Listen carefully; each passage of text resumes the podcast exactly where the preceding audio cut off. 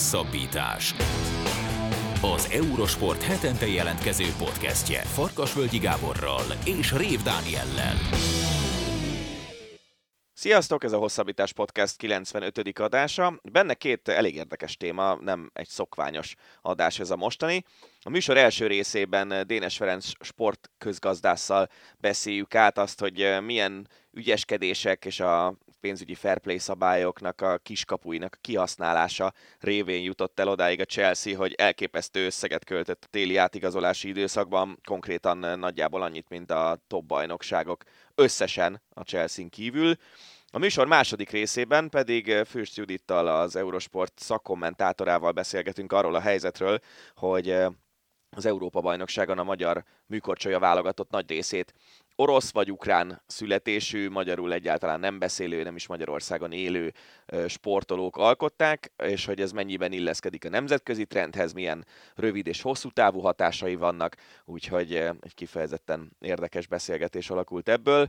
A műsor harmadik része ezúttal is az Ácsi rovaté, benne beszélünk arról, hogy a FIFA a női világbajnokság egyik szponzoraként egy szaudi céget, illetve a szaudi államot vonná be, ami elég érdekes ellentmondás. Beszélünk arról, hogy a hírek szerint a Juventus a Covid alatt, fű alatt fizette a játékosait, ami miatt az eddigi levont 15 pont mellé még 20-at levonnának a csapattól illetve Kyrie Irving is szóba kerül, aki 5 év alatt a harmadik csapatában fog játszani, hiszen a Dallas Mavericks cserélte el a játékosainak egy részét azért, hogy Irving érkezhessen. Jó kérdés, hogy Luka Doncsicsal hogy jönnek majd ki.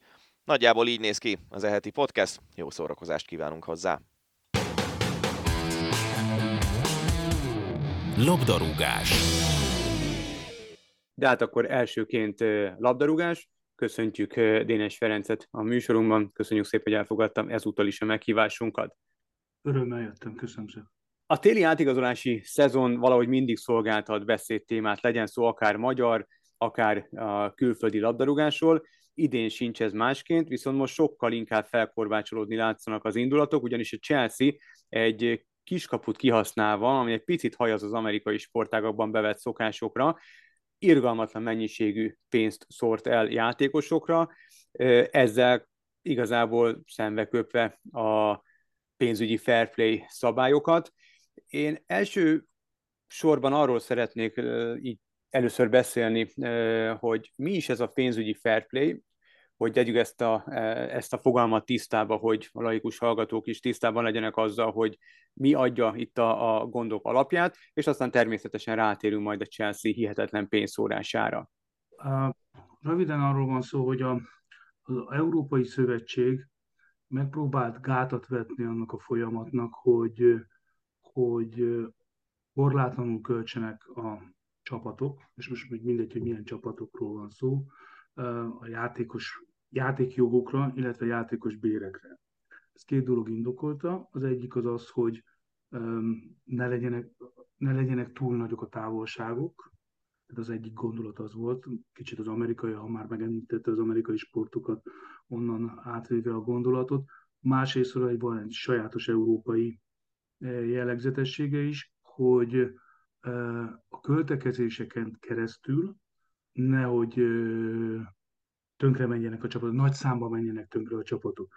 A fiatalabbak talán kevésbé emlékeznek rá, de Magyarországon is, meg máshol is olyan mértékben költöttek a csapatok, és elindult egy olyan spirál, amiben sorra húltak ki a csapatok. Na most ez mind marketing szempontból, mind pedig versenyrendezés szempontból nagyon rett, rosszat tett a futballnak. Ez a két irány volt az, amelyik a, a, azt mondta a szabályozóknak, hogy találjunk egy olyan mechanizmust, ami alkalmas az európai labdarúgásra, mert hogy ez egy nyitott liga rendszer, tehát egy nyitott, nyitott rendszer, nem zárt rendszer, mint az amerikai, találjunk egy európai megoldást, ami valamilyen módon ennek károdsz. És mi ez a kiskapu, aminek köszönhetően a Chelsea ennyi pénzt tudott költeni, mert majd itt rátérünk a részletekre, hogy kiket igazoltak mennyiért, de mégiscsak szerintem ez ebben a történetben a legérdekesebb, hogy ezt a pénzügyi fair play szabályt lényegében megtalálták a módját annak, hogy kicsit kiátszák. Erről beszélne egy picit, hogy ennek mi a háttere? A, a lényeg az, hogy a, a, a szabályozás nagyon egyszerűen a költségekhez uh, szabja, illetve a, a rendelkezésre álló bevételekhez szabja az, hogy mekkora, költség, mekkora költséget enged meg, és ezen belül mekkora veszteséget enged meg a csapatoknál. Ennek különféle nagyon kifinomult szabályai alakultak ki az elmúlt, az elmúlt években. Aztán egy második fázisban, ez volt a kiinduló pont, második fázisban pedig szabályozták azt is, hogy az özbevétel hány százalékát, 70 százalékát lehet játékos bérekre költeni. De ez a két dolog az, amiről azt gondolja az UEFA, hogy be tudja korlátozni a csapatokat. Most olyan finom, tehát nagyon apró finom szabályzások vannak, hogy ez csak ez egy bizonyos bevételi határ fölött érvényesek, tehát például a Ferencvárosra tudtommal még nem, bár a Ferencváros is nagyon sűrűn gyűjt, gyűjti a garasokat, úgyhogy lehet, hogy már előbb-utóbb ők is eljutnak erre a szintre. De hogy, hogy a lényege szerint mondjuk a költségek, veszteségek és a játékos fizetéseknek valamilyen típusú egyensúlyát kell megteremteni. Igen ám, de az, hogy egy évben mekkora tulajdonképpen a költség, az egy számviteli eljárás menetet. Azt mondom, hogy, hogy ha vettél egy játékjogot, került 100 egységben, de azt nem egy évben írod le, ezt a költséget, tehát nem teszed be az egész költséget az adott évben, hanem azt mondod, hogy ennek csak mondjuk 8 évre kötöttél szerződést, akkor az egy nyolcadát teszed be, akkor nagyjából egy 12,5 egységnyi költség jut egy adott évre. És innentől kezdve már sokkal nagyobb a, a mozgástered, különösen úgy, hogyha az, tehát a 70%-os játékos bér megszabálya, na, bocsánat, megszabása mellett az UEFA megenged, megnövelte azt a veszteség mennyiséget 30 egységről 60 egységre, amivel a, engedélyezve van úgymond a, a csapatoknak. Tehát elkezdtél egy olyan, egy olyan optimalizálást Chelsea-nél a télen, hogy kiszámoltad azt, hogy az adott évben mekkora költség esik, mekkora az a sáv, amit még ö, ö, veszteséggel el tudsz ö, viselni, tehát mondjuk beleférsz ebbe a 60 egységnyi veszteségbe, azt mondod, hogy tessék, e- ekkora, ekkora pénzem van játékjog vásárlásra, illetve játékos bérekre. Ha kérdést talán megelőzendő, ugye Kloppnak is feltették a kérdést most a hétvégén, hogy mit szól hozzá. Ő azt mondta, hogy ő csak az ügyvédje jelenlétében hajlandó erre válaszolni. A, a Guardiola meg azt mondta, hogy ő egyáltalán nem foglalkozik, not my business. Ebből jól látszik, hogy ez, ez egy um, mennyire felbosszantotta a, vetétársakat ez a típusú költekezés. Még egyszer mondom, legális, ha legális, majd persze az UEFA azért ezt meg fogja nézni, de felteszem, hogy azért elég sok ügyvéd dolgozik azon, hogy ez legális legyen a dolog, de mindenképpen szembe megy a nem is íratlan szabályal, de, de avval a futballüzlettel, amit elképzelnek Angliában, meg úgy tisztességesnek gondolnak. Hát a hírek, elnézést, a hírek szerint az UEFA gátat szabott ennek, tehát a Chelsea az utolsó csapat, aki az Egyesület, aki ezt ezt meg tudta húzni. A, én azon gondolkodtam, hogy ugye a Liverpoolnak is amerikai tulajdonosa van, nekik miért nem jutott hasonló eszébe?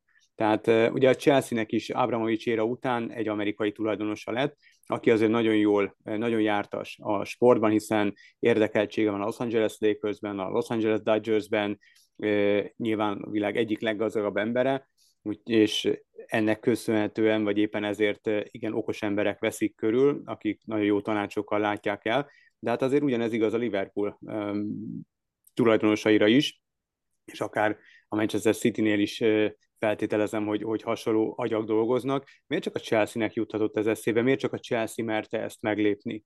Annyira veszélyes ez? Annyira benne van, hogy azért ez maga után vonhat egy, egy komoly büntit?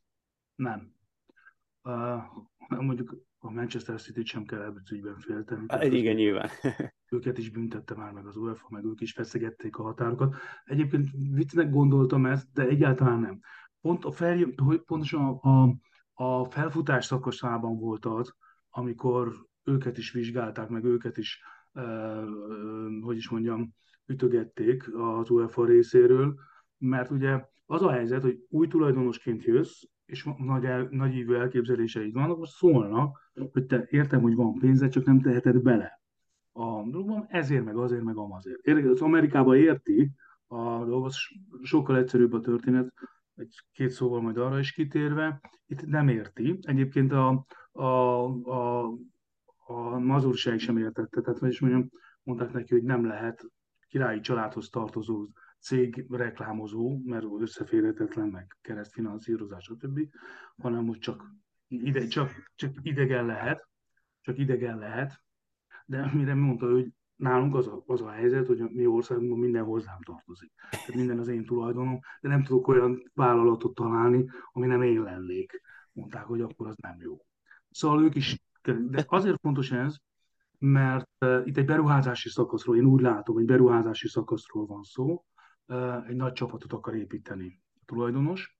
Erre volt példa, méghozzá a Manchester United a, a 2000-es évek elején, Ugye a 98-as osztálya az volt a nagy szerencsé, hogy saját termelésből, tehát a saját utánpótlás nevelésből jöttek, de ők azért én emlékszem rá, mert Manchester United szurkoló vagyok, meg elég idős. Szóval, hogy azért ők is, amikor ebből a szakaszban voltak, beletették a pénzt, akkor, akkor a Fergusonra mondták, hogy őrült, hogy ekkora pénzeket szór el, a dolga pedig búsásan megtérül. És most a Chelsea is azt gondolja, hogy ha ezt a sok pénzt beleteszi, akkor ez valahol meg fog térülni. Ez a megtérülés, ugye az első számú megtérülés, hogy bejussanak a bajnokok ligájába, ez erősen kétséges, hogy ez sikerülni, bár nem, egyáltalán nem lehetetlen, de ahhoz sok mindennek kell összejönnie. De ha azt mondjuk, hogy két évre tervezel, tehát azt mondod, hogy ez most elengeded ezt az évet, és a következő évben, akkor fel tudsz építeni egy olyan márkát, gondolom ők is az amerikai területre vagy ázsiai területre gondolnának, ahogy menni, hogy ez a befektetés majd ezen az ágon, mint egy jól ismert szereplő megtérüljön. Hadd mondjam el, ha nem mutatom a hallgatókat, hogy azt, hogy, hogy ez azért érdekes, mert nagyon, nagyok, nagyon emelkedtek a tétek. Tehát most már, tehát egyik, tehát ha van egy olyan csapatod, amiben Neymar játszik, meg, meg Mappé játszik, meg Messi játszik, szóval vele szemben nem lehet azt mondani, hogy, Kovács Szabó Kis a csatársorod, mert nem azért, mert lehet, hogy Kovács Kis és Szabó nem annyival rosszabb futbolista, csak nem ismerik őket. Tehát ahhoz, hogy márkát építsél, ahhoz nagy nevű játékosok, ilyen értelemben drága játékosok kell, drága játékjoggal rendelkező játékosok, meg persze egy jó csapat kell. Tehát nagyon-nagyon kiéleződött a verseny, és a topon most már tényleg rengeteg pénzt kell áldozni ahhoz, hogy, hogy, hogy meg, megtérüljünk. Igen ám, a, a Liverpoolhoz pedig visszatérve, ők, ők profitorientáltak, és ők most már abban a szakaszban vannak, ők, ők is beruháztak, tehát az, az, amikor jött Klopp, egy pár évig ők is tették komolyan bele a pénzt, vagy két éve azt mondták, hogy mester az a helyzet, nincs több pénz. Nem azért nincs több pénz, mert nekem nincs otthon pénzem a befőttes üvegbe, és hogy az asszony azt mondja, hogy ne vidd már el a pénzt, hanem azért nincs, mert most már profitot szeretnék látni belőle. Eddig költöttünk, most arassunk a, a logo, és ez szerintem működött is. Ráadásul hogy pénzt is félre akarnak tenni, mert, mert stadiont akarnak építeni, bővíteni, átépíteni, ez már tíz éves program, mindig van, és olyan furcsa ország ez az Anglia, meg az Amerika is, mert nem úgy van, hogy az állam majd megépíti, a TAO-ból leírjuk, hanem azt mondják, hogy bele kell tenni a pénzt és ott azt számolod, hogy hogy jön vissza. A, és azt mondja, hogy én nem száz évre tervezek, egy, kettő, három, öt, maximum tíz éves terveim vannak a dologban, és azt Kloppnak meg azt mondták, hogy adjál el játékjogot, azt ugye úgy mondjuk köznapi a játékost, de hát az a rabszolgaság, játékos nem adunk el, csak játékjogot, adjál el játékjogot, ami megmarad belőle, amit értékesíteni tudtál, maximum egy kicsit kiegészítjük, és abból tudsz vásárolni dolgot mert, mert profitot akarok látni. Mondom, hogy ez furcsa, hogy Magyarországon ezek ilyen szavakat hallani, hallani, hogy profitot akar valaki látni a futballból, ez furcsa, mert egyfolytában az, az a kommunikáció Magyarországon, hogy a pénznek romboló hatása van, árt a futballnak, nem jó, a futball nem arról szól, hogy pénzt csináljanak, az amerikaiak meg ezt nem értik, hogy akkor miről szól. Na beszéljünk pont egy kicsit az amerikai sportoknak a rendszeréről, mert ott ugye, hogyha kötnek egy olyan szerződést, ami rövid távon jó, de hosszú távon kevésbé, akkor a fizetési plafon vagy sapka, kinek hogy tetszik, az szokta korlátozni a csapatoknak a költekezéseit. És ott például ugye elő-elő fordul olyan, hogy XY játékos átigazol egy másik csapathoz egy csere keretein belül, de még az előző csapatánál is kotyog a fizetése, és az újnál meg jóval kevesebb pénzt fizetnek érte. Ezeknek a hosszú távú szerződéseknek, amiket itt kötöttek a Chelsea-nél, Mudrikkal például, ezeknek van ilyen következménye, hogy mondjuk a 2000 29 telén érkező átigazolási időszakban annyival kevesebbet költhetnek majd, mert a mostani átigazolási időszakban ezt csak 12,5 egységként könyvelték el ezt az összeget, vagy Európában nincs ilyen? Az, hogy értelmezni tudjuk a két dolgot, van egy nagyon fontos sportközgazdaság. Nem sportgazdasági, sportközgazdasági különbség. Tényleg lényeges. A amerikai sportok nagyjából az 1860-as évek végétől 1860, tehát nem tévesztettem el, végtelenül egyszerűen működnek. Azt mondják, azt a pénzt, amit beszedünk, azt osztjuk szét. A pénzt a játékosok szedik be. Tehát a játékosok szedik be, és egyébként a folyamatosság, illetve az üzletmenet menet biztosítás és a kockázatok csökkentése miatt jelentek meg tulajdonképpen a tulajdonosok, akit mi tulajdonosként ismerünk. De a liga, a játék az a játékosoké. Ők csak azért nem vesznek részt az üzletmenetben, mert ők kosárra dobnak, elkapják a labdát, meg belerúgnak a labdába. Tehát nem érnek el ebben foglalkozni, ügyvédek és közgazdások garmada van mögöttük, de még egyszer mondom, a lényeg az az, hogy azt osztják szét, a 70%-os mondtam egy arány nagyjából igaz, nem véletlenül jön az európai sportban is ez, 70% a játékos bér, 30% a tulajdonos. Ha Amerikában sztrájkolnak, tehát ilyen blockout van, mert akkor veszekednek a játékosok meg a tulajdonosok, az azért van, mert az arányok miatt, nem a fizetés miatt. Ez Európában összekeverik. Uh, nem a fizetés miatt van, hanem az, hogy a bevételekből ki milyen arányban részesedjen. Ez egy nagyon-nagyon fontos dolog. Tehát nem azt költik el, amit majd remélnek, hogy beszednek, hanem azt küldik el, ami bent van. Évente, tehát hosszú távú szerződések vannak, szponzorokkal, televíziókkal, van egy száz oldalas egyesség a játékosok szakszervezete és a tulajdonosok között, hogy mi számít bevételnek, hogyan kell ezt értelmezni, stb. Ezen jól elvitatkoznak, el vannak, és ezt felosztják. Furcsa módon a játékosok nem fizetést kapnak, ilyen értelemben tételesen igen, hanem részesedést kapnak a bevételekből. Ez egy nagyon fontos dolog.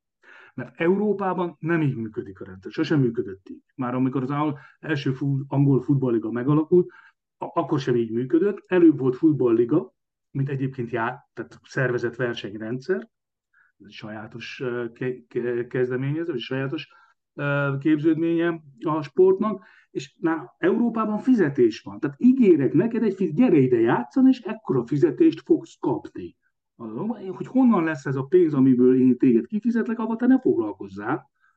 Kössünk egy szerződést, ekkora lesz a fizetésed. Aztán ebből sokfajta probléma van, mert például ugye, hogyha nincs pénz, akkor az mondja, mester, jöttem a pénzemért, hát sajnos most nincs pénz. Mert most akkor ezért, meg azért, meg nincsen pénze. Akkor szerződés, akkor, akkor bíróság, ez van, az van, amaz van, és ezért, ezért van ez a rengeteg vita, mert egyébként ténylegesen a fizetésüket kérik a játékosok. Most ez, ez, ez okoz az alapvető különbséget az európai és az amerikai rendszer között. Az amerikai rendszerének nem, tehát nincs ilyen. Tehát, hogy, hogy nem fordulhat elő ez a dolog, hogy nem fizetnek ki, mert megvan a, tehát még egyszer mondom, megvan az a pénz, már benn van a zsákba. Azt a pénzt, amit, amiből te részesedsz.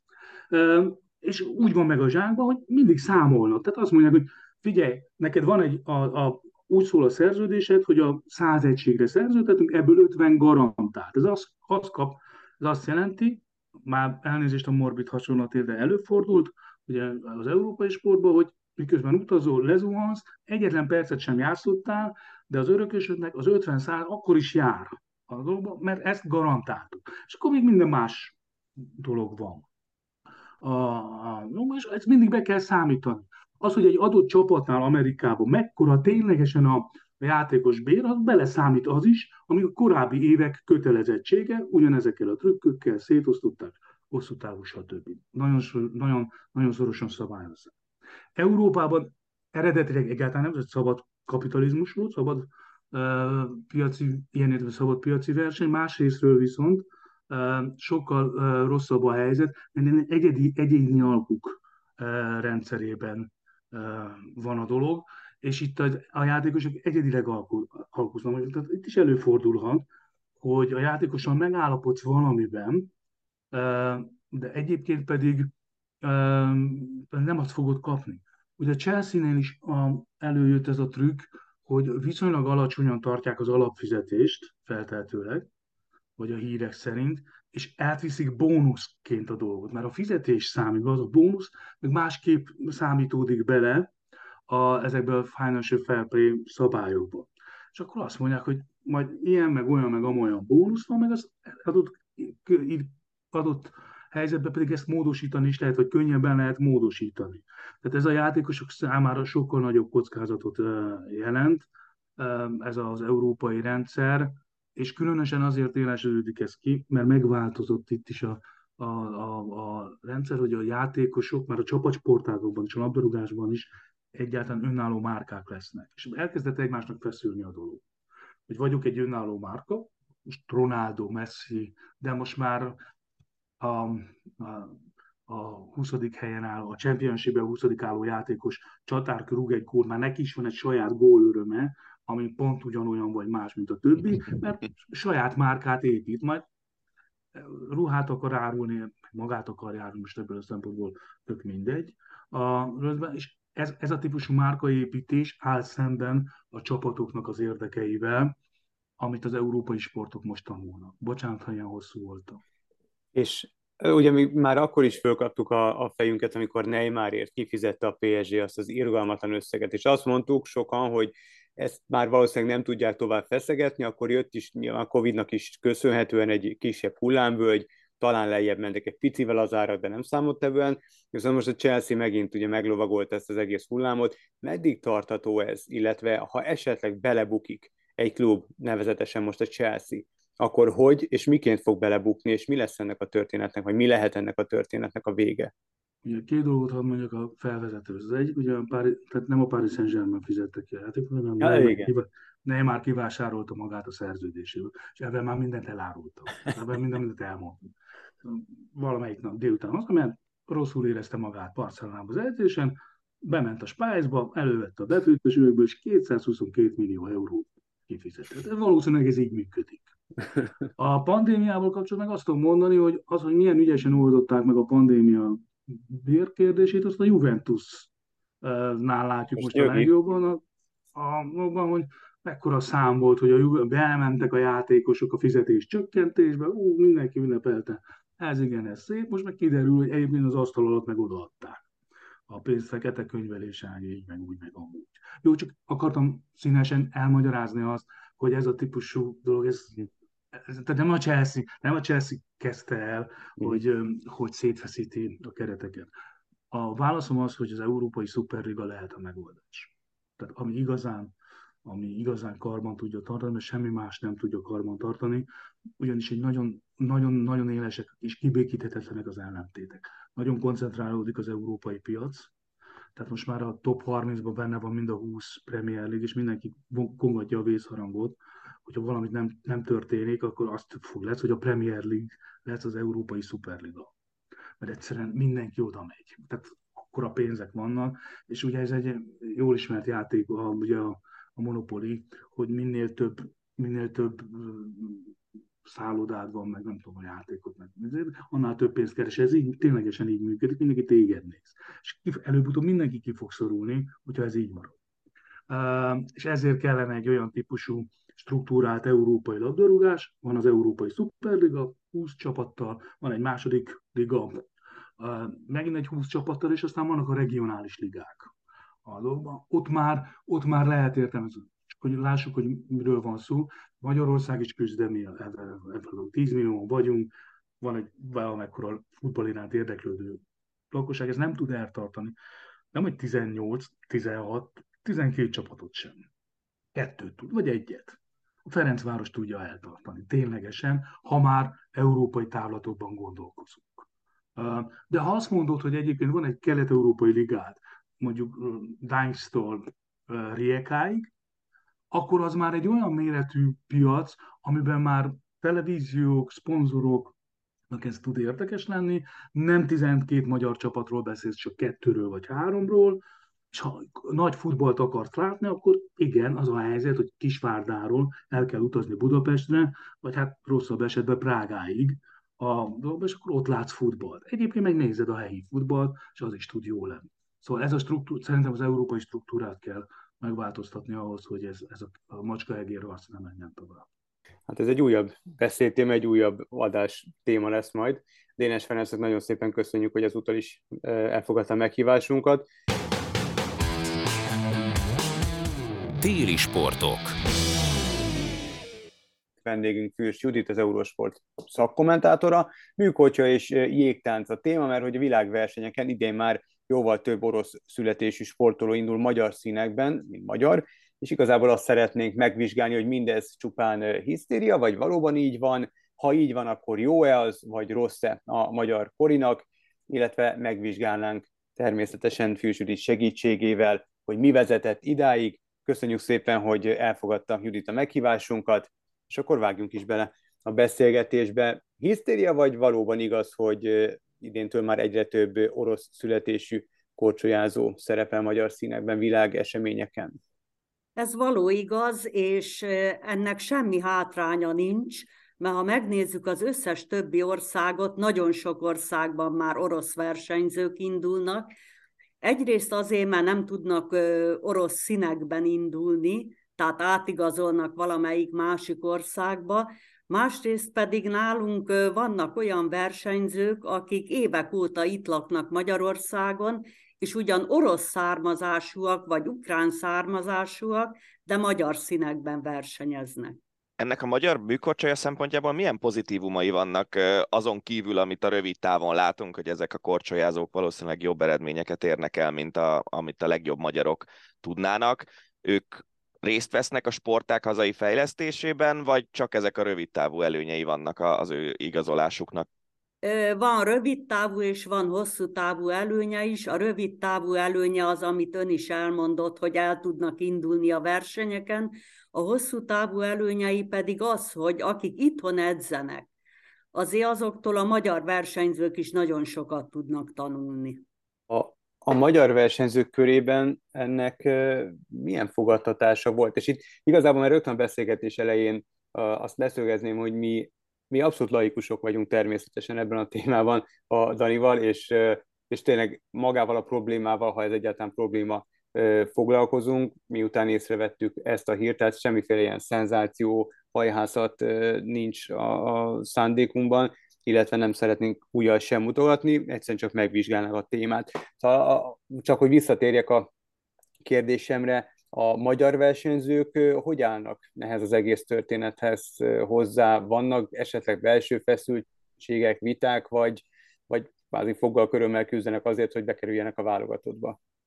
Biztos, hogy vannak belső feszültségek és viták, de ugyanakkor olyan kevés magyar versenyző van, hogyha nem indulnának el ezek a versenyzők magyar színekben, akkor lehet, hogy bizonyos versenyszámokban nem is tudnánk versenyzőt küldeni egy Európa vagy világbajnokságra. Beszéljünk egy kicsit arról, a, arról az aspektusáról a történetnek, hogy vannak olyan ö, orosz ö, korcsolyázók, akik nem magyar állampolgárok, ö, nem is élnek Magyarországon, és mégis magyar színekben versenyeznek. Ö, ennek mi a szabályzása a Nemzetközi ö, Korcsolyázó Szövetségnél? Hogyan indíthatnak el egy ország egy olyan világversenyen, mint egy Európa, meg egy világbajnokság, olyan korcsolyázókat, akik nem is polgárai, nem is lakosai az adott országnak? Itt gondolom, hogy a párosra gondol, a párosból a lány az magyar színekben indulhat, mert magyar állampolgár is már, uh-huh. és ha a két versenyző közül az egyik magyar, illetve egyik annak az országnak az állampolgára, amelyik színekben indul, akkor indulhatnak, és gondolom csak az olimpiára kell az, hogy mind a kettőnek meglegyen az állampolgársága. Én gondolom, hogy az olimpiáig meg lesz a fiúnak is. Uh-huh. És uh, személy szerint önnek egyébként ez a, ez a úgymond külföldről történő igazolással kapcsolatban nincsen semmiféle ellenérzése? Nézze, ahogy most látom a versenyzőket, és a többi országban is a különböző versenyzőket, most már nincs ellenérzésem, eleinte volt, de miután nem indíthatnánk versenyzőt, mert nincs annyi magyar versenyző, aki eléri azt az adott technikai minimumpontszámot, hogy Európa vagy világbajnokságon, vagy olimpián esetleg elindulhasson, így semmi ellenvetésem nincs. És ezek az orosz korcsolyázók az orosz házi ranglétrán, ők nagyjából hol helyezkednek el? Nézze, ilyen összeállításban, mint ahogy itt most magyar színekben indulnak, nem indultak orosz színekben, tehát nincs ranglistájuk. Uh-huh. A táncos párból a fiú ukrán állampolgár volt, tehát ő Ukrajnából jött annak idején 2016-ban. A kislány az valóban orosz színekből jött, de együtt nem korcsolyáztak, tehát nincs nekik ranglistájuk és ilyen házi bajnokságokon, meg ilyen, ilyen nem tudom milyen felépítése van az orosz műkorcsolyának, de gondolom van valamiféle regionális rendszer, és aztán abból van egy nagy orosz bajnokság. Ezeken a nemzeti bajnokságokon ők milyen eredményeket értek el? Ö, nem indultak. Nem is indultak. Nem indultak.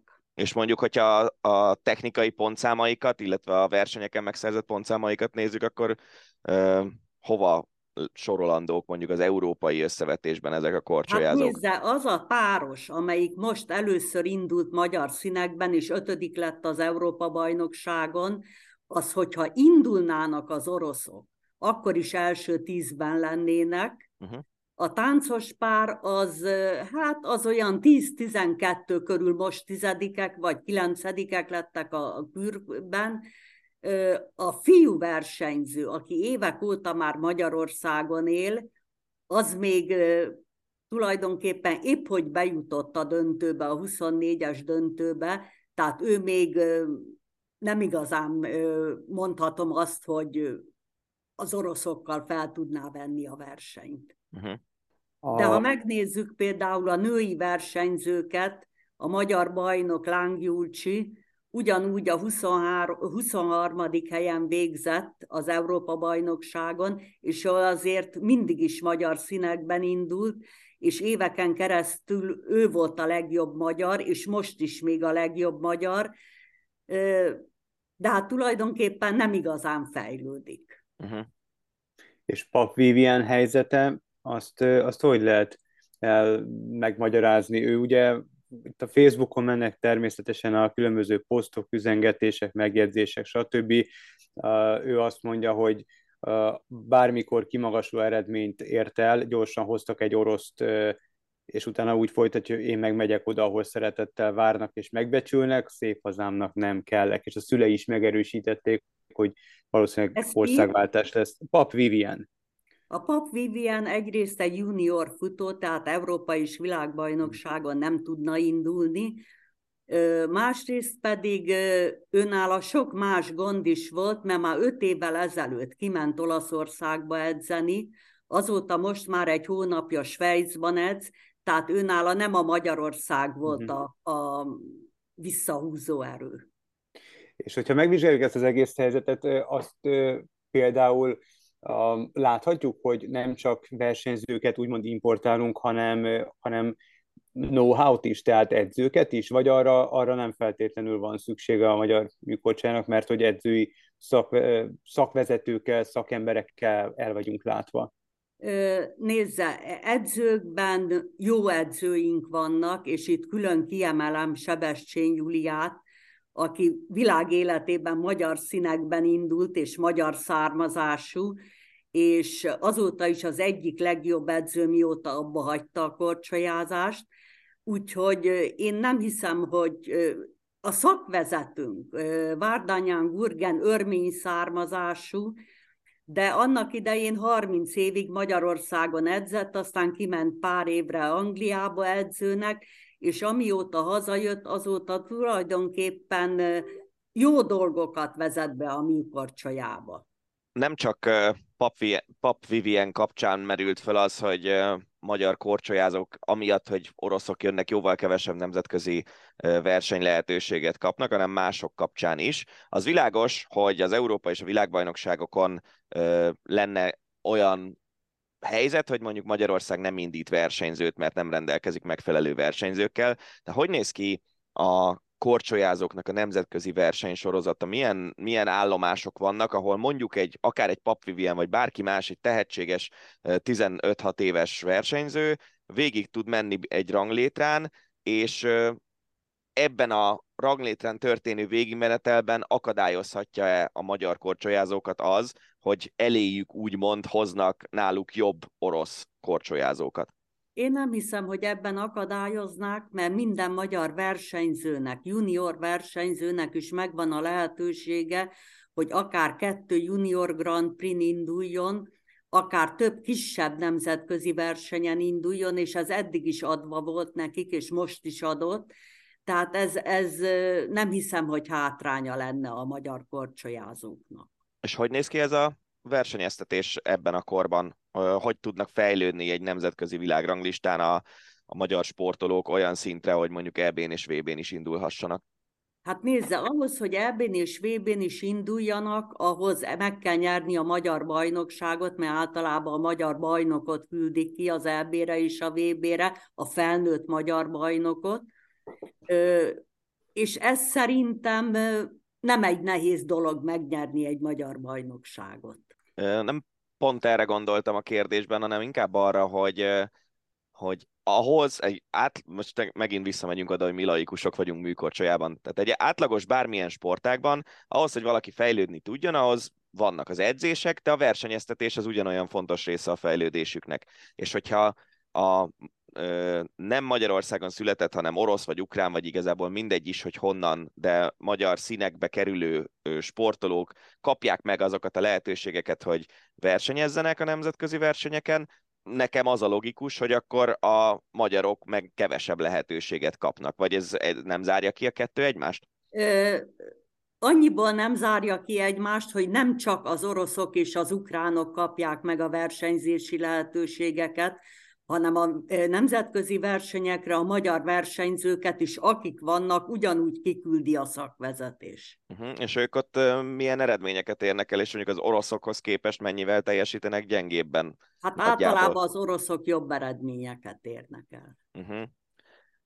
Az érdekel, még volt egy fél mondata még a beszélgetés korábbi részében, hogy azt mondta, hogy régebben zavarta önt ez a helyzet, hogy egyre több úgymond honosított versenyző indul magyar színekben, mostanra viszont nem, hiszen ez lett a nemzetközi trend is. Egyrészt érdekelne, hogy, hogy mi változott az ön hozzáállásával kapcsolatban, másrészt az érdekelne, hogy, hogy a nemzetközi trend az tehát mi, mi, miért tud el oroszosodni, úgymond egy olyan nagy hagyományokkal rendelkező sportág, mint amilyen a műkorcsolya, mert azért látunk persze bármilyen sportágban, teszem azt kenyai születésű, meg etióp születésű hosszú távfutókat egy csomó ország színeiben, de talán ennyire erősen, mint amennyiben a műkorcsolya eloroszosodott itt az elmúlt néhány évben, ilyen trendet nem nagyon látni máshol. Ugye egyrészt, hogy a kérdés első fele az, hogy önben mi változott, másrészt pedig az, hogy a Nemzetközi Szövetség miért engedi ezt a helyzetet így elharapózódni, hogyha egyáltalán lehet így fogalmazni. Ö, nem engedélyezte a Nemzetközi Szövetség, hanem egész egyszerűen az oroszok ennyire tehetségesek, és ennyire meg tudták nyerni a versenyeket, akármelyik versenyszámot nézzük, talán ha még belenézünk az összes versenyszámba, a férfiaknál nem, de a nőknél hosszú évek óta az oroszok álltak a dobogó első három fokán párosban is, és jégtáncban is az első kettőt majdnem mindig az oroszok nyerték.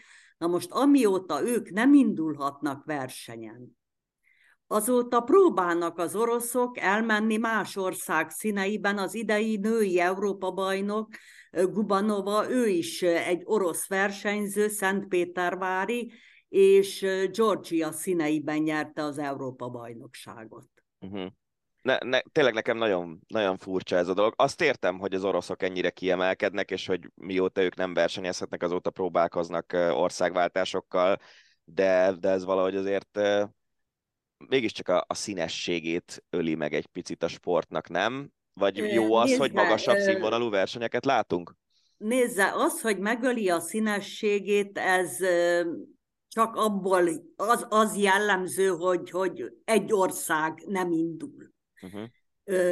De tulajdonképpen, ha megnézzük visszamenőleg, amikor még az oroszok indulhattak, majdnem minden versenyszámot az orosz versenyzők nyertek, és kimagaslottak a mezőnyből.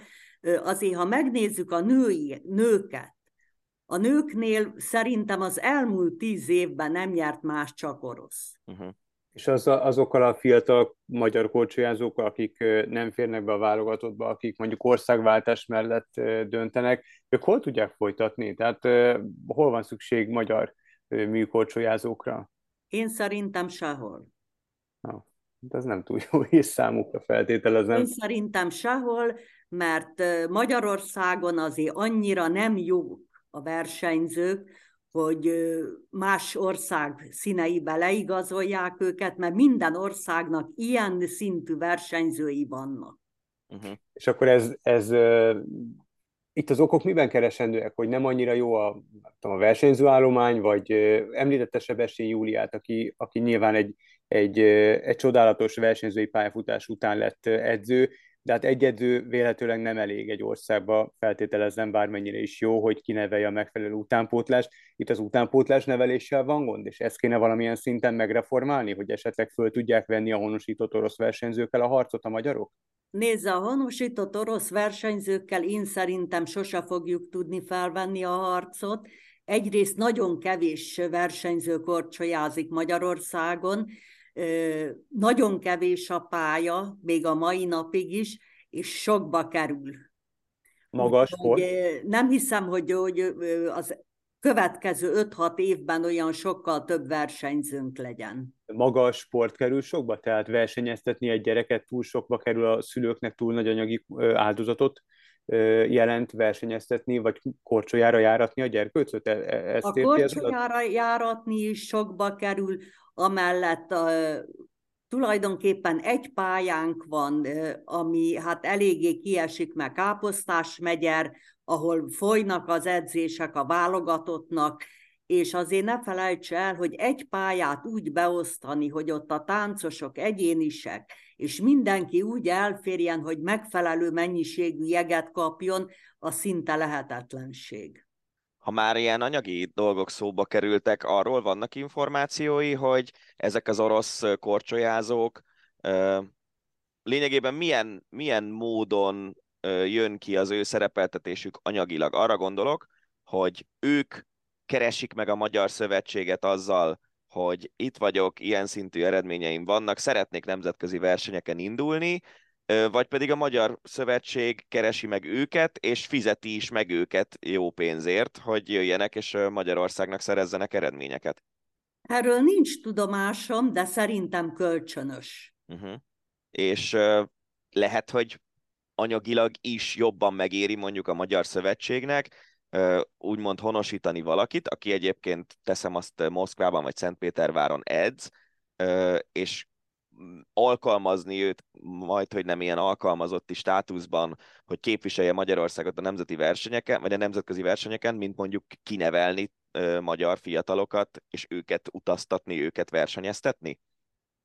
Én szerintem annyiból könnyebb, hogy ha már látja az a vezető, hogy van Oroszországban egy páros például, és látja azt, hogy mit tud, ebből a szempontból könnyebb ide csalni őket, mint esetleg itt kinevelni versenyzőket, mert mondom, nagyon kevés a jegünk, és nagyon kevés jégidőnk is van. És abban kapcsolatban én ezt akkor csak egy személyes szál a hogy amikor a Budapest sportcsarnok leégett az eredeti, és ugye ott a pincében volt egy jégpálya, ilyen a hugom korcsolyázott, és, és emlékszem arra, hogy akkor a gyerekeket ide-oda vitték a szülők Dunaújvárosban, meg Székesfehérvárra, meg nem tudom, ahol éppen Igen. jeget találtak. Ez a helyzet, ez az el, elmúlt évek sportcsarnoképítési lázában nem változott semmit? Nézze, van pályánk Székesfehérváron, Debrecenben, itt Budapesten, Szombathelyen, de minimális a jégidőnk. Uh-huh. És kikkel osztozkodnak a korcsolyázókkal, vagy a jégkorongosokkal? Jégkorongosokkal. Aha. Érdekes, hogy a, a, nem is tudom, talán egy másfél hónapja volt egy beszélgetésünk, amiben szóba került, hogy a jégkorong az egyik olyan sportág, ami nagyon jól felhasználja a TAO rendszer által ö, meglévő anyagi előnyeit, de akkor ezek szerint ez valamilyen szinten a műkorcsolya kárára történik, igaz? Hát körülbelül. Uh-huh. És mit, hogy lehetne ezen változtatni? Új kellenének plusz csarnokok, vagy valahogy át Nézze, például én azt mondom, hogyha egy Sebestyén Julia Egyesületének lenne egy saját jégpályája, akkor 5-6 éven belül szuper eredményeink lennének műkorcsolyában. Hm. De lehet, hogy tényleg többe kerül egy jégpályát megépíteni, fenntartani 5-6 évig, mint az orosz korcsolyázók importálása. Hát körülbelül. Hát csak hosszú távon azért nem feltétlenül Igen. biztos, hogy ebből profitálunk. A, meg hát azért a magyar műkorcsolya és jégtáncnak a múltja azért csak arra predestinálja az országot, hogy belefetszöljenek és, és kineveljenek magyar versenyzőket, és ne feltétlenül a honosítás legyen az egyetlen út, amit, amit követendőnek gondolnak. Hát biztos, hogy jobb lenne, ha magyar versenyzőink lennének, de amíg erre nincs lehetőségünk, addig örülni kell, hogy egyáltalán orosz versenyzőink vannak. Mert és legalább a... valami eredményünk így van. És akkor az olimpiai kvalifikációba is feltételezem, hogy ezek a kritériumok, tehát hogy kénytelenek vagyunk elindítani az orosz származású, a honosított versenyzőket, máskülönben ők, mivel ők érik el az eredményeket, máskülönben nem tudunk olimpiai kvótát szerezni, egyáltalán tudunk. Nézze, miután műkorcsolyában és jégtáncban előre meg kell szerezni egy bizonyos pontszámot, amit minden évben előre kiírnak, ahhoz, hogy valaki olimpián elindulhasson, így valószínű, hogy csak oroszok, illetve hát talán valamelyik versenyszámban fog magyar is indulni. De ezeknek addigra már mind magyar állampolgárságuk lesz. Uh-huh. Hát nagyon szépen köszönjük, hogy ilyen mélyen beleáshattuk magunkat a műkorcsolya világába. Nagyon érdekes a történet, és, és az biztos, hogy elég, elég sok oldalú probléma és sok problémát vet föl ez a történet. Ácsi. A hét legérdekesebb hírei. Szokásunkhoz szűen podcastünket ezúttal is az Ácsi rovattal fejezzük be, úgyhogy vágjunk is bele, összegyűjtöttük a legérdekesebbnek vélt, általunk legérdekesebbnek vélt híreket az elmúlt hétről. Ugye nagy hisztériát váltott ki az UEFA-nak azon lépése, amely szerint megbüntethetik Magyarországot, Nagy Magyarország jelképek, illetve az árpádsávos zászlók miatt, amelyeket a válogatott mérkőzéseken lehet látni a stadionjainkban. Csányi Sándor, az MLS elnöke, élt egyfajta javaslattal az UEFA felé, ami amit a románok éles kirohanással fogadtak. Ugye az MLS elnöke azt mondta, megpróbálja elfogadtatni az UEFA-val ezt a, az ilyenfajta zászlókat, lobogókat. A románok szerint ez önkényuralmi jelkép és sérti a szomszédos országokat, politikai üzenetet hordoz, úgyhogy nagy belőle a hiszti. Nagyon kíváncsi vagyok, hogy mi lesz ennek a történetnek a vége, de én itt nem látok igazából olyan megoldást, amely mind, mindkét fél számára megnyugtató lenne. Hát, mert valószínűleg nincs is, tehát ez az, amiről múlt héten beszéltünk, hogyha most ezt román szemszögből, vagy bármelyik környezet, környező országunknak a szemszögéből nézed, akkor ez egy olyan térkép, amin olyan területek, amik ma ahhoz az országhoz tartoznak, Magyarországként vannak feltüntetve, tehát ez, ez szerintem egy ilyen feloldhatatlan impassz ebben a történetben. Múlt héten már szerintem kibeszéltük ezt a sztorit, hogy hogy ezzel nem, nem biztos, hogy lehet bármit kezdeni, és egy nagyon nehéz kérdés. Ja, és azt gondolom, hogy ugye a szurkoló torkán nem igazán lehet ilyesmit lenyomni, és ebből nagyon komoly gondjaink lesznek, még én attól félek. Nem UEFA, hanem FIFA, de legalább annyira Bocs, de szerintem egyébként nem, mármint, hogy ha, ha, ha az UEFA vagy akárki más úgy határoz, hogy ezekért a nagy magyarországos dolgokért büntetni fog, akkor viszont a kénytelenek leszünk nyilván fájó szívvel, meg nem tudom, de hogy a stadionban nem lehet ezeket beengedni. és hát kíváncsi le, kell vetköztetni a, le kell vetköztetni pólóig a szurkolókat, hogy van-e rajtatok bármi, ami nagy, nagy Magyarországos, és hogyha van, és mondjuk ezért büntet az UEFA, akkor ezt le kell vetetni. Tehát, hogy én nem vagyok, tudod jó, hogy nagyon nem Mi vagyok hogyha valakin van egy hatalmas tetoválás a hátán?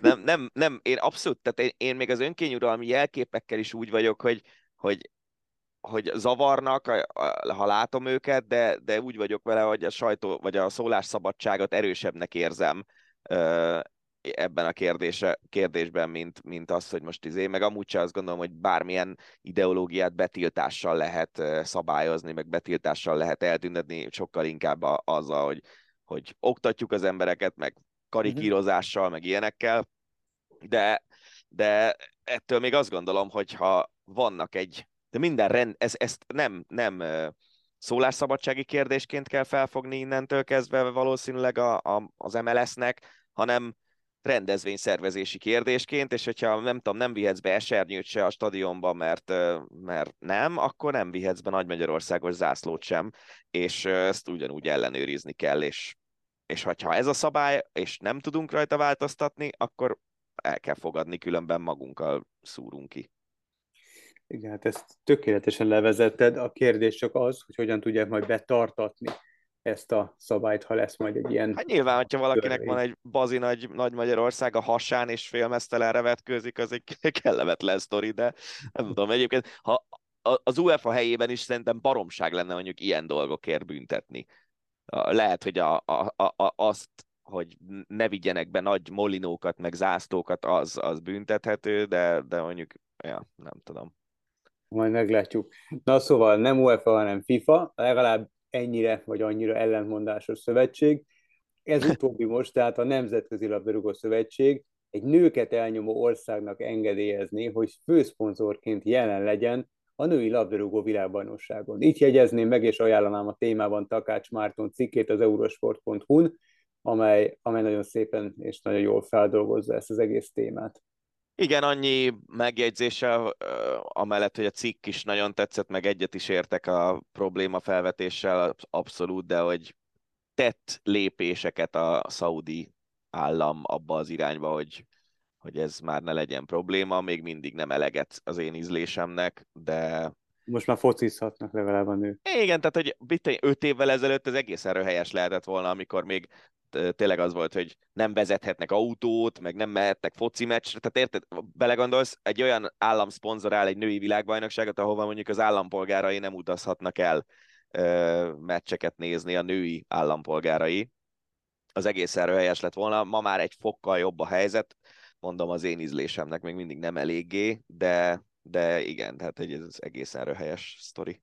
De az a kemény, hogy milyen szinten elparabosodik, vagy legalábbis felé a világ felé húz a Nemzetközi Labdarúgó Szövetség. Meg ugyan Szerintem... a labdarúgás is azért, ugyan, de lehet, hogy azt kéne mondani, hogy amblok az egész sport, mert hát, hogy ott van a pénz.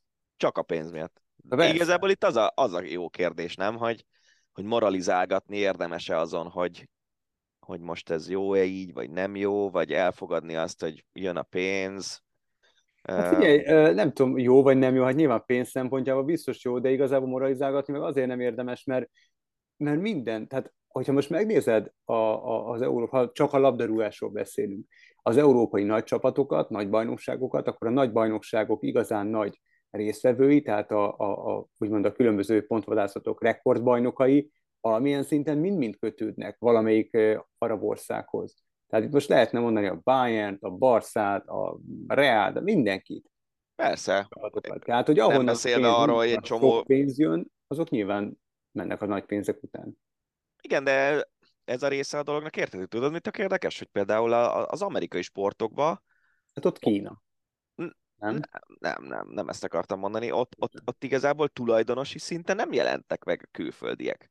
Hát, ja, Tehát, hogy nem hallasz olyat, hogy mondjuk eladnak egy NFL vagy egy NBA csapatot, tök mindegy milyen tulajdonosi hátterű embereknek, hanem, hanem azok amerikai üzletemberek. Nem meg... tudom, hogy igen, nem tudom, hogy ott mi a, mi a szabályozás, tehát hogy egyáltalán megveheti-e külföldi. Mert valahogy mindig, hogyha ha azért az NFL-ben olyan nagy adok-veszek nem nagyon szokott jönni, de a, a, az NBA-ben sem fedezhető fel, de mondjuk most Ugye legutóbb a Phoenix-el, Phoenix kapcsolatban jött ilyen téma, hogy megvásárolná, nem tudom, hogy egyetem végbe ment az üzlet. Szerintem vagy igen.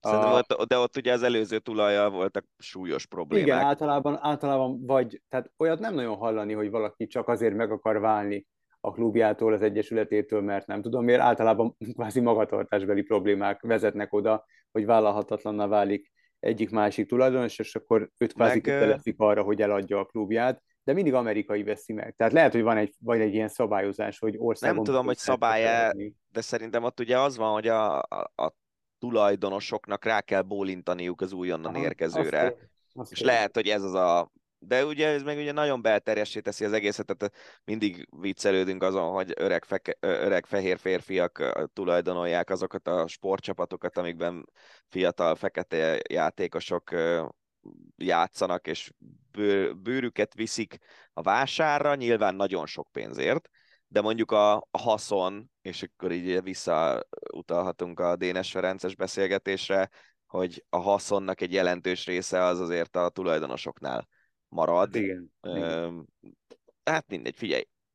És ebben nem akarok nagyon igazságot tenni, meg ilyen osztályharcos Igen. dolgokat előrehozni, de, de az látszik, hogy, a, hogy a, a, az olaj vagyon az olyan szintű ezekben az országokban, az arab országokban, ami megkerülhetetlen a nemzetközi sport számára, és tényleg, tehát most a Saudi túrt múlt héten közvetítettük Lantival, most mondta valamelyik uh, ilyen sztorizgatásában a Lanti, hogy, hogy van olyan, mármint adásban mesélte a nézőknek, hogy van olyan terv, hogy a Forma 1-nek a logisztikai központját lényegében teljes egészében Szaudarábiába költöztetnék, és akkor a csapatoknak a központjai nem vo- hogy Woking, ugye ott van a McLaren, meg nem, nem Anglia, meg itt ott, ott elszórva lennének a, a világban, hanem mindenkinek egy, egy helyen lenne a központja, biztos, hogy lennének előnyei a dolognak, meg nyilván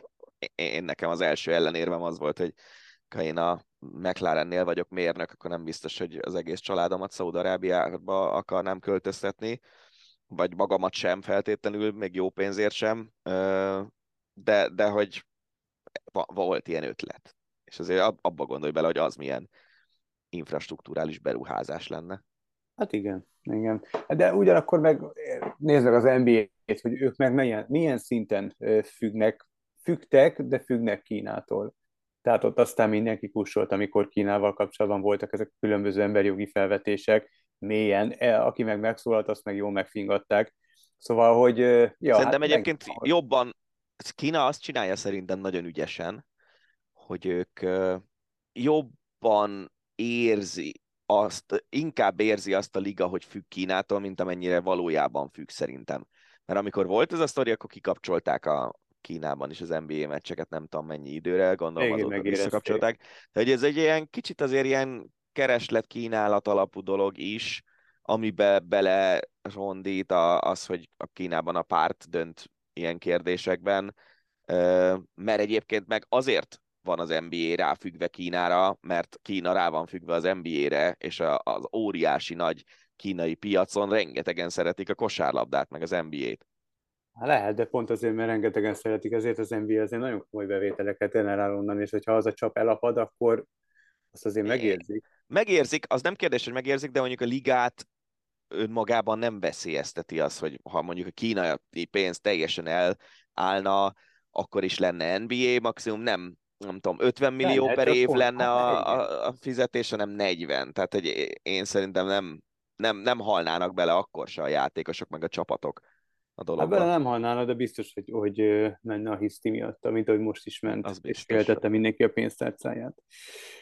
Na de hát ennél azért egy fokkal vidámabb sztori, bár aki ott volt annak, illetve az érintettek számára biztos nem volt annyira vicces, lerobbant a Debrecen busza Fehérvárot, itt taxival érkeztek a játékosok a Vidi elleni bajnokira, de így is értékes ponttal távoztak, mert hogy döntetlen lett a mérkőzés. Az igazsághoz azért hozzátartozik, hogy egy nappal korábban érkeztek, ez okos ötlet volt, főleg itt a hétvégi időjárás nézve, így nem az autópályáról kellett taxizniuk, hanem a szálláshelyről. De néztem azért a Debrecennek nagyon, nagyon kis menő busza van. Hát gondolom. Erre azért jut. Ö, azt akartam kérdezni, hogy nem tudod, hogy mi volt a, meccsen, mert utána néztem a Debrecen női kézi csapatának az EL meccsét, és ott egy ilyen erős fehérvári cigányozással indult a debreceni szurkolók részéről a, a meccs, és nem tudom, hogy mi az oka.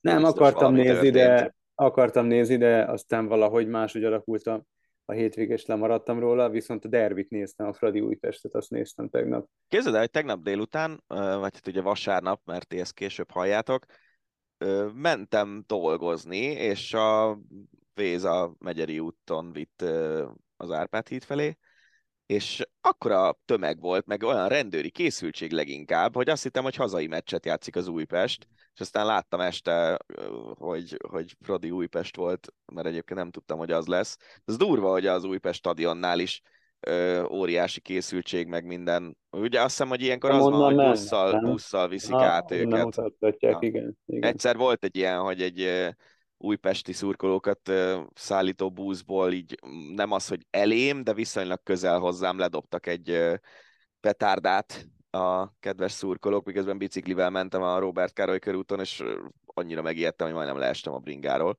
Jó. Ja, jó volt. Jó, hogy a buszra leestél. Nem, azért. Tudod, milyen, hogy néz ki ilyenkor egy ilyen konvoj?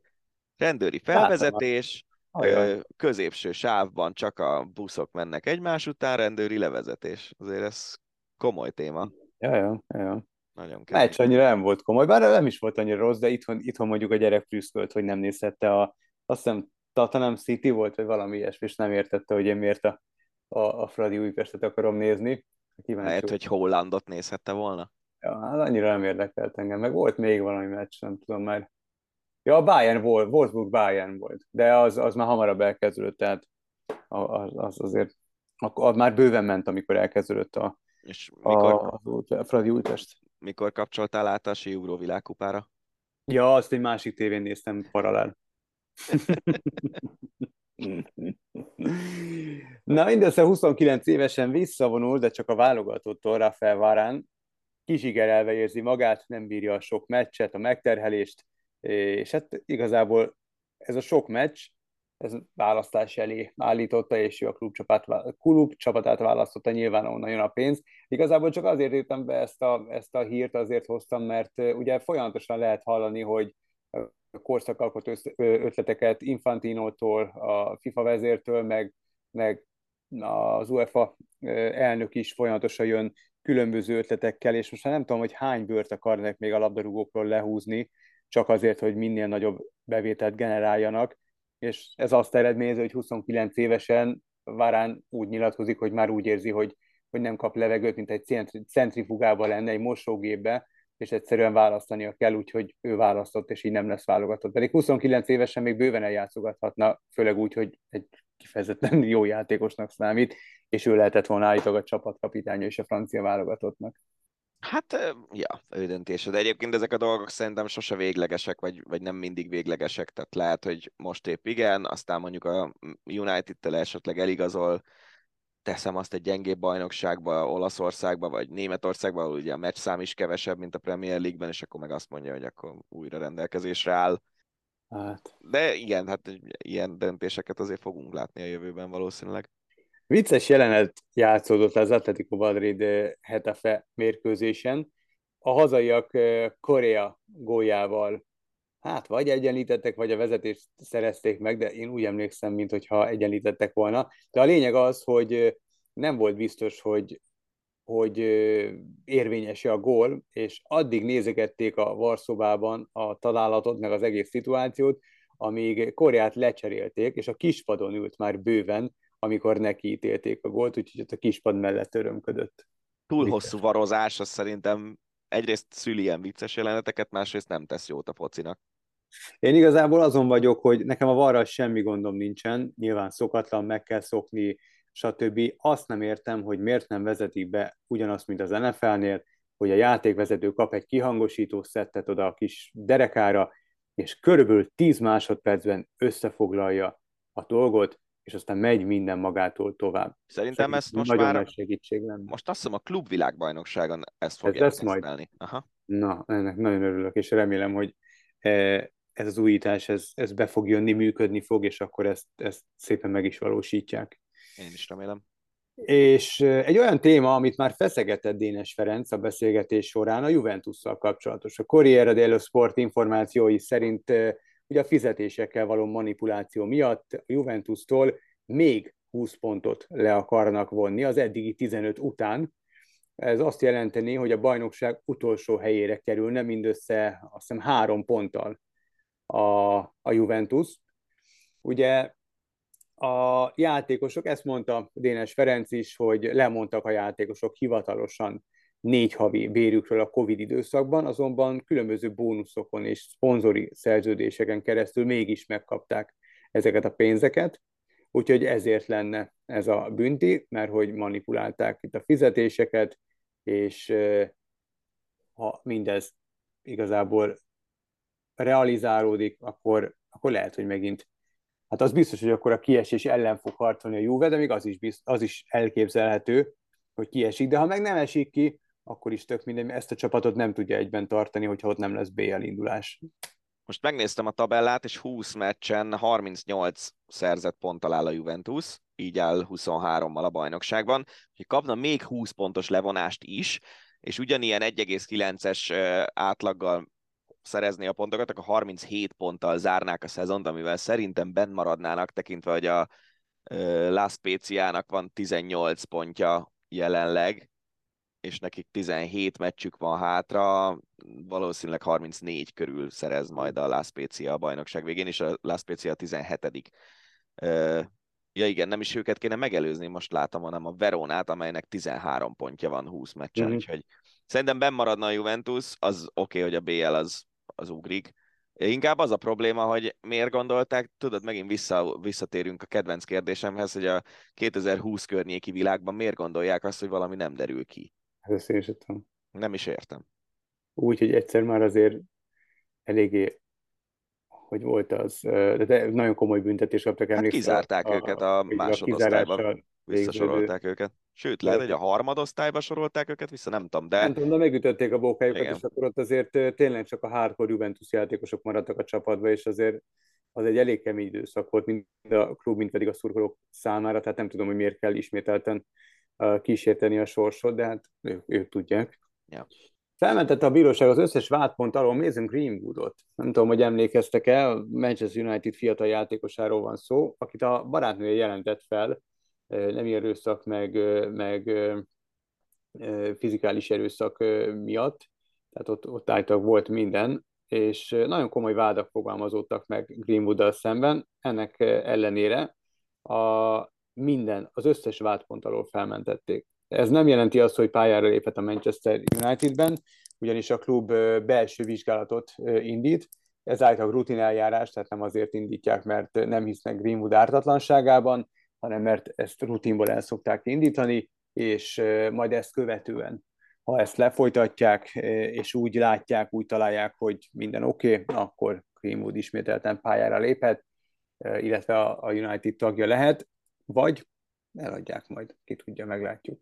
Ez neked nagyon érdekes sztori, mert nem tudom elképzelni, hogy a Manchester Unitednek a belső vizsgálata az részletesebb legyen mondjuk, mint amit egy bíróság, rendőrségi nyomozás végig tud csinálni, nem? Tanukkal mindennel, igen. Igen, tehát hogyha a, ott felmentették, bár egyébként ugye az a különbség talán, hogy, hogy az ártatlanság vélelme miatt Vélelme a, a bíróságon azt kell bebizonyítani, hogy bűnös vagy, míg mondjuk egy ilyen privát vizsgálat az lehet, hogy kideríti, hogy hát azért volt itt valami, de mondjuk nem merítette ki a bűncselekmény fogalmát. De érdekes. Lehet, hogy vétett a klubetikai kódex ellen, igen, vagy igen. ilyesmi, és akkor menesztik. És az is érdekes egyébként, hogy egy ilyen sztori után mondjuk a csapattársai hogy fogadják vissza őt. Hogy uh, itt van, van valaki a csapatban, akinek mondjuk a hugát megverte a pasia, amikor 18 éves volt, és ő, ő mondjuk hogy néz Greenwoodra az öltözőben. Igen, hogy mondjam, tehát nekem az a, azt nem értem, hogy hogyha valaki ellen ilyen uh, vádak érkeznek, tehát ott, ott azért nagyon komolyak voltak a vádak, nagyon komolyak voltak maguk a fotók is, amik kikerültek a, az internetre, hogy ahogy a túróban mentik fel minden vádpont alól. Hát nem tudom, lehet, hogy kiderült, hogy kamu. Tehát most ma, ma már az ilyen deepfake világban szerintem viszonylag könnyen lehet ö, hamisítani dolgokat, de egyébként nem tudom, hogy most a bíróság ezt tényleg pontosan hogyan, hmm. hogy, hogy mentette föl. Hát minden, minden esetre érdekes. Tehát nyilván lesz majd folyamodvány az ügynek, úgyhogy majd jövünk a részletekkel, hogyha ha lesznek, de szerintem lesznek. NBA-re váltunk, mert hogy a kis Kyrie Irving ismételten kedvenc játékosom hírt magáról. Öt év alatt már a harmadik csapatában fog pattogtatni. Ugye ő bajnoki a, baj, a Cleveland Cavaliers bajnoki címével záruló szezonból ő azért bőven kivette a részét. Ugye a The Block után ott volt a The Shot, ami az ő nevéhez fűződik, aztán a második, utána az azt követő évek kicirkuszolta, hogy elcseréljék Bostonba, különben nem játszott volna, ott tehát nem jött ki LeBronnal, amit utána megbánt saját nyilatkozata szerint. Aztán Bostonban annyira szar volt, hogy kicirkuszolt, hogy el, elcseréljék Brooklynba, ahol megfűtötte Kevin Durantet, majd pedig James Hardent is, hogy igazoljon oda. A Harden azóta már Filadelfiában játszik, Durantel pedig nem igazán jöttek ki jól, mert hogy a Covid időszak alatt a Irving nem akart játszani, mert hogy nem oldotta be magát, vagy akart játszani, csak nem oldotta be magát, ezért nem játszhatott. Majd pedig ezt követően nyáron ugye kitalálták, hogy de az már Durant volt, hogy, hogy ő nem akar Brooklynban játszani, azt akarja, hogy a, az edzőt és a general managert is a, váltsák le. Nagyot nyert a Brooklyn ezzel a két szájhőssel, a Irving pedig Dallasba került, a Dallas jelentkezett be érte, és Luka Doncsicsal játszanak majd egy csapatban. A, ezért feladtak sok mindent, például Spencer Dinwiddie-t is. Hát nagyon nagy kérdés, hogy hogy ez jó lesz-e Dallasnak, vagy nem lesz jó. És látsz olyan forgatókönyvet, ami szerint jó lesz? Hát, ez egy akkora, az, akkora hát, ego király, egy, tényleg egy, látszik, hogy egy, egy barom. Minden. Hát igen, csak Doncsics, Doncsics is egy ego király, de Doncsicsra nem mondanám azt, hogy egy barom, nem? Nem tudom, azért sok mindent hallani vele kapcsolatban is, leginkább Baska szokta szállítani a vele kapcsolatos híreket, én legalábbis onnan hallom, hogy azért ő is megéri a pénzét, meg az ő kis csapata, tehát hogy azért ott, ott van Durci rendesen, sokszor sok mhm. mindenért, úgyhogy eh, azt mondják ezek eh, az okosok, hogy, hogy ez ilyen all-in volt. Úgyhogy én nagyon kíváncsi vagyok. Én nem bízom igazából Kyrie Irvingben, én azt nem értem, hogy, hogy eh, tehát az egészet nem értem, megmondom őszintén. Ha valahol megnéztem volna még egyszer, az James-en nyilván, mert állítólag mondom, ezt ő nyilatkozta, hogy megbánt és sok mindent másképp csinált volna, de a Lakersnek esze ágában nincsen beáldozni érte bárkit is, úgyhogy Főleg a múlt heti, hogy hívják, Hachimura? Ja, igen, igen. Réd után. Hát, az nem biztos, hogy rosszul sül majd meglátjuk, de valaki még kell, mert az biztos, és ezzel rátérünk a következő hírre, hogy napokon belül rekorddöntés lesz. Szerdára Víradóra az OKC ellen, OKC ellen dönteti meg Karim Abdul-Jabbar pontrekordját, LeBron James is lehet minden idők legtöbb pontot szerző NBA játékosa és a hír magában, ha ez nem lenne elég, akkor az, hogy 100 ezer dollárt is megér a egyes embereknek, hogy ott legyenek ezen a hazai mérkőzésen. Ott lesz állítólag Jabbar is, aki azt nyilatkozta, hogy amikor ő megdöntötte Will Chamberlain rekordját, a, akkor amúgy még LeBron James csak egy kósza gondolat volt, hm. akkor, akkor Will Chamberlain nem megórolt rá, tehát nem, nem, nem voltak, addig sem voltak szerintem jóba, de onnan, onnantól kezdve kifejezetten nem és ő nem érzi ezt, tehát ő, ő ott lesz, és kifejezetten örül annak, hogy átadják a, a rekordját a múltnak. Egy picit ez kétlem, de, de összességében azért nagyon szép gesztus, hogy ott lesz. De Abdul Jabbar azért nem egy olyan, ő, ő, ő nem az a tipikus ember, úgy összességében, meg nem az a tipikus sportoló alkat, hogy ő, ő neki szerintem lehet, hogy sokkal fontosabb mondjuk a hitét megélni, meg, meg ilyen dolgok, meg a fekete, feketékkel kapcsolatos emberi jogi kérdések sokkal fontosabbak, mint az, hogy most első vagy második azon a listán, nem? Legalábbis én azt nem gondolnám. Tudom, Johnson nyilatkozott egyszer erről nem is olyan régen, és ő azt mondta, hogy gondold el, hogy, hogy amióta, igazából 84 óta tartod ezt a rekordot. Tehát, hogy azért ez nagyon hosszú idő. És azt hát gondoltad, minden minden jogod megvolt arra, hogy azt gondolt, hogy amíg te élsz, ezt senki nem dönti meg, mert még a nagy Michael Jordan sem tudta megdönteni. Sokan próbálkoztak vele, de senki nem bírt addig játszani, vagy a bírt is nem szórták olyan elánnal a pontokat, mint LeBron James. Hozzászoktál ehhez a gondolathoz, hogy ez a rekord a tiéd, és ez egy szinte egy megdönthetetlen rekord, és, és ez most elveszik tőled. Tehát Magic Johnson azt mondta, hogy szerinte Karim Abdul-Jabbar kifejezetten nem örül neki, ettől függetlenül, ha örül, ha nem, ott lesz állítólag a helyszínen, és én igazából megint csak azt tudom mondani, hogy ha örül neki, ha nem, ez egy nagyon szép gesztus. És ez mutatja emberi nagyságát, hogy akár örül neki, akár nem, de ott lesz. Hát igen, meg azért az, hogy ugye egy Lakers legenda rekordját adja át a múltnak James igen. Lakers mezben, az nyilván számít. Um, ja. És mivel készülsz a jeles alkalomra? Uh, nem tudom, sok Red Bull, hogy fent tudjak maradni. Figyelj, azon gondolkodtam, hogy igazából... Várj, és ez, ez hazai meccs lesz? Igen. igen Tehát, igen. nem, nem Oklahoma-ban lesz, nem, hanem nem, Lakers. Nem, nem, Lakers. Lakersben lesz a meccs. Lakersben lesz, igen. Okay. Um, Szóval én azon gondolkodtam, hogy azért hál' Istennek vagyunk olyan szerencsések, hogy, hogy egyrészt ilyen a munkánk, hogy sporthoz köthető és sporttal kapcsolatos.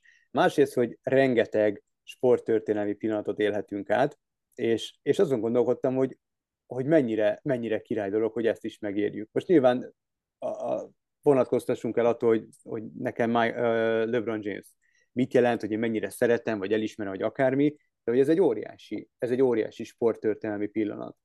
Tehát ez tényleg egy olyan rekord, ami akár mint Stenmark rekordja, csak az alpesi nincs olyan polcon, mint az NBA, vagy a kosárlabda. Nálad. De nem, pont ezt akartam... a világon szerintem, tehát hogy az egy Nem, de sport. nálam igen.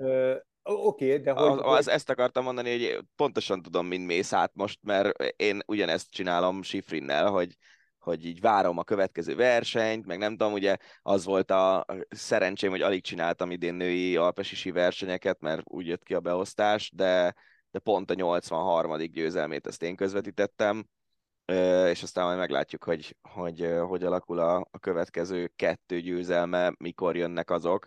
De, de igen, tehát hogy persze ez egy, és ráadásul a Jamesnél ott még az is lehet, hogy nincs döntetlen, meg az biztos nincs, hogy, hogy még egy versenyig még döntetlen, hanem jó eséllyel azon a meccsen dönti meg a ja, rekordot, ja. és nem az lesz, hogy beállítja, és akkor utána még a következőn fog csak rekordot dönteni. Igen, szóval ez az egyetemes sportnak, akár Shifrin, akár James, tehát hogy, hogy ez egy, ez egy olyan, olyan mérföldkő, egy olyan rekordja, ami, ami nem tudom, szerintem óriási. Én nagyon boldog vagyok, hogy, hogy ebben az érában élek, hogy, hogy ennek így szemtanúja lehetek, meg ezt átélhetem, mert ez, ez egy, ez egy egészen, egészen különleges rekord, amit, amit átfogadni a múltnak. Uh-huh. És azt még csak tényleg halkan teszem hozzá, hogy arról nem nagyon esett szó, hogy a múlt héten azért LeBron James a valaha volt negyedik legtöbb kolpaszt kiosztó játékos lett az NBA-ben. Tehát, hogy azért ezt is úgy érdemes ízlelgetni, hogy szórja a pontokat, de ő egy, ugye, ahogy mondják, egy pass first játékos. Uh-huh. És uh, amúgy a tévében leadják ezt a meccset, vagy, vagy Game Pass? Adja, nem, adja, a Sport TV adja. Na jó, akkor még lehet, hogy én is belenézek. Ja, ja. Hányadik negyedben fog rekordot dönteni? hát ha jól tudom, ha jól emlékszem, akkor ilyen 30, 20, 20 vége 30 ereje kell, Aha. Úgyhogy... Hát akkor lehet, hogy még egy meccset várni kell, bár mostanában tudom, hogy e fölött szokott szórni, de... Hát szerintem ez csak meg lesz, de, de ha meg nem, akkor meg a Golden... A, én úgy emlékszem a játék rendjükre, hogy a Golden State ellen lehet a következő meccs, csak akkor az nem mhm. hazai pálya már, mm. szerintem. Az nem olyan jó. Ja, ja. New England Patriots egynapos szerződést kínált Tom Bradynek, hogy a klub játékosaként vonuljon vissza, ezt Robert Kraft a klub tulaja jelentette ki. Pont, ezt... Pont, csak e-, e- ezt akartam oda kötni az előző hírhez, hogy 100 ezer dollárt fizet valaki a, a James rekordöntős meccsre jegyért, valaki meg 100 ezer dollárért árulja az eBay-en egy, egy befőtt üvegnyi homokot arról a pontról, ahol Tom Brady a videót fölvette, amiben bejelentette a visszavonulását. Az milyen kemény. egy befőttes üveg homok, onnan, ahol Tom Brady be, bejelentő videója készült. Ez valami egészen lesz zseniális. Biztos, fogad. hogy lesz. Biztos, hogy lesz. Maradunk az NFL-nél. Egy rendbeli erőszak és egy rendbeli emberrablás miatt emeltek vádat. A Philadelphia Eagles támadó falembere Josh Sales ellen, aki a hírek szerint még 19 decemberében követte el a tettét. A főügyész és a megyei sheriff adta ki a sajtóközleményt, nem beleegyezésen alapuló szexuális tevékenységet folytatott és akarata ellenére tartotta ott áldozatát, és majd a Super Bowl után február 16-án állítják bíróság elé. És játszhat? Sziaszt. Elvileg igen, hát ha a csapata játszhat, akkor igen. Ez a kemény. biztos, hogy nem pozitívan befolyásolja az Eaglesnek a felkészülését a, a Super Bowl-ra, de hát ez már legyen az ő gondjuk. Ja. Roger Federer a kollégánk lesz, hallod-e? Hát, Mert hogy nem az. Eurósportban, és nem Budapesten sajnos, pedig azt azért élvezném. Szóval kommentátorként térhet vissza korábbi sikerei színhelyére, Wimbledonban. A BBC foglalkoztatja majd, és állítólag a tárgyalások jól haladnak, tehát lehet, hogy a, lehet, kommentátor lesz majd a torna, sor- torna alatt. Mennyire kemény lenne, hogyha Federer egyszer itt az Eurosport Magyarországi szerkesztőségében megjelenne, és nem tudom, itt töltene egy órát. Így tudod, így körbeállnánk, mint a tini lányok, és körbe udvarolnánk. Petra hogy jönne be, hallod? Ja. Sikítva magából kikelve ránk rúgna az ajtót. nagyon, nagyon vicces volt. Azt hiszem, hogy a tavaly, tavalyi világkupa szezonban volt egy, egy női alpesisi versenyen ott volt. Igen, És igen. jött, jöttek ezek a olimpiai, meg világbajnok, meg ilyen bajnok, olyan bajnok sízők, akik a maguk sportágában, hát nyilván Sifrin az, aki Federerhez hasonlítható ebben, a, ebben az egész szcénában, de, de hogy azért mégiscsak nagyon sikeres versenyzők, és, és ilyen mindenkiről készültek a szelfik, és látszott rajtuk, hogy teljesen be voltak zsongva, ilyen akkora vigyor volt az arcukon. Hát igen, meg az, hogy úristen, kaptam egy, egy aláírást Federertől, nagyon vicces volt. A, volt egy golftorna tavaly, idén is megrendezték, én a tavalyit közvetítettem, ezt az ideit most a Geri, és ott elindultak a kordáik, és ö, elindult Tiger Woods is, a gyerekével, Charlie-val, a fiával. Ez egy ilyen szülő-gyerek golftorna volt. Uh-huh. És, és Je- hogy mondjam, Nelly Korda, meg az apja Péter Korda, és szerintem Sebastian is ott volt, kvázi keddiként, Brahiból. Hát látnod kellett volna, hogy találkoztak Woodzal, és megkérték, hogy készül, készülhessen róluk fotó, ahogy Woods átüleli őket. Komolyan mondom, összementek a két számmal. Tehát, hogy ott Ja. olyan szinten meg voltak szeppenve, ahogy ott állt minden idők talán legnagyobb golfozója, hogy elképesztő volt látni, hogy milyen aurája van egy ilyen, ilyen volumenű sportembernek, és nyilván Federer az ugyanazon a polcon kell elképzelni, mint, mint Woodsot. Nagyon kemény, nagyon kemény. Na, kézilabda, mert hogy a sportág ütőterén, ugye, ütőerén ugye rajta tartom a, a kezemet. Eh, Máté Dominik 5 góllal debütált a PSG-ben. Ennek örülünk, nem? Mert róla azt beszéltük, hogy, hogy egy nagyon nagy, egyrészt nagy tehetség, kettő, meg nagyon nagy erőssége lett a válogatottnak, csak térjen vissza a sérüléséből. Hát Ja, sikerült a visszatérés. E, igen, igen, igen. De ez, ez olyan, hogy a kéziben a, a tércalag szakadásokból általában azért visszajönnek különösebb megingások nélkül a, játékosok. Az szokott lenni, hogy mondjuk egy, egy ideig eltart, mire megmerik csinálni ugyanazokat a mozgásokat, mint amiket megcsináltak előtte. De hát tök jó. Meg azért az biztos, hogy, hogy Máté a francia bajnokság a második legerősebb a világon, ott, ott, hogy ő rendszeresen jó meccseket fog játszani, és a PSG-ben, a BL-ben is rendszeresen jó meccsek, meccseket fog játszani, ez nagyon jót tehet a pályafutásának, úgyhogy ennek örülünk. Na, drukkolunk innen is. Fontos meccset nyert a Fradi női kézi csapata, visszavágott a Bietigheimnak, igen. és ezzel tovább jutott a BL-ben. Igen, Ők kaptak ki olyan csúnyán, nem? aha, amiről ősszel beszéltünk, emlékszel, hogy innen Igen, 20, igen, 20 azért góllal kaptak ki. Ja, ja. Ezzel egyébként a Fradi most a negyedik helyen áll a csoportjában, és szerintem ott is fog talán maradni, bár, ja, meglátjuk. És, és akkor elkerülni a győrt, ha jól számolgatok a, a Final Four-ba jutásra felé vezető úton. Azt hozzá kell tenni, hogy a BTK nagyon rossz formában van, a, a 10 pontjukat megszerezték az első ö, 8 meccsükön a BL-ben, és azóta 5 vereség zsinórban, de ettől még ez egy fontos győzelem volt, és, és tök jó, hogy a Fradi meg tudta verni a BTK-met, úgyhogy reméljük, hogy, hogy összejöhet a Final Four. No, hát ha még egy hírünk, de igazából én beolvasom, bár mindig azt mondod, hogy a, a bunyó, meg, a, meg a, a, az MMA, meg a ökölvívás, azok a harcművészetek nem állnak közel hozzád, de függetlenül Conor McGregor, ez nyilván egy név, bár Ő sem áll közel hozzám, azt hozzáteszem. megosztó, de visszatér az MMA világába a hírek szerint, hogy Michael Chandlerrel fog összecsapni május 30 és augusztus 15-e között valamikor. Ha meglátjuk, hogy mi lesz ebből a mérkőzésből. A, elnézve Conor McGregor Instagram oldalát, azért ő mindennel is el van most úgy, úgy foglalva, legkevésbé az edzéssel, bár azért mindig eléggé ki van pattintva, rossz nyelvek szerint azért ott más is segít, mint a súlyok meg az edzés, de majd meglátjuk, hogy, hogy mi lesz, és vissza tud-e térni úgy Isten igazából. Nyilván nem feltétlenül a Michael Chandler elleni meccse is kemény lesz, de gondolom majd, hogyha egy, még e- ennél is nagyobb húzónevet kaphat, majd akkor beszélhetünk tényleges visszatérésről, de hát ahhoz ezt meg kell nyerni, ezt a bunyót. Na, ennyi volt az Ácsi erre a hétre, jövünk jövő héten is érdekes témákkal, remélhetőleg, ha bármi olyan hírrel találkoztok, ami felkelti az érdeklődéseteket, és kíváncsiak vagytok a mi kommentenkre, illetve a, a, a mi reakciónkra, akkor küldjetek, küldjetek el nekünk Twitteren, Instán, vagy bárhol, ahol megtaláltok bennünket. Köszönjük az eheti figyelmet, vigyázzatok magatokra, Rév Danit és Farkas Völgyi Gábor hallottátok. Sziasztok! Ez volt a Hosszabbítás, az Eurosport podcastje. A műsor témáiról bővebben is olvashattok honlapunkon az eurosport.hu.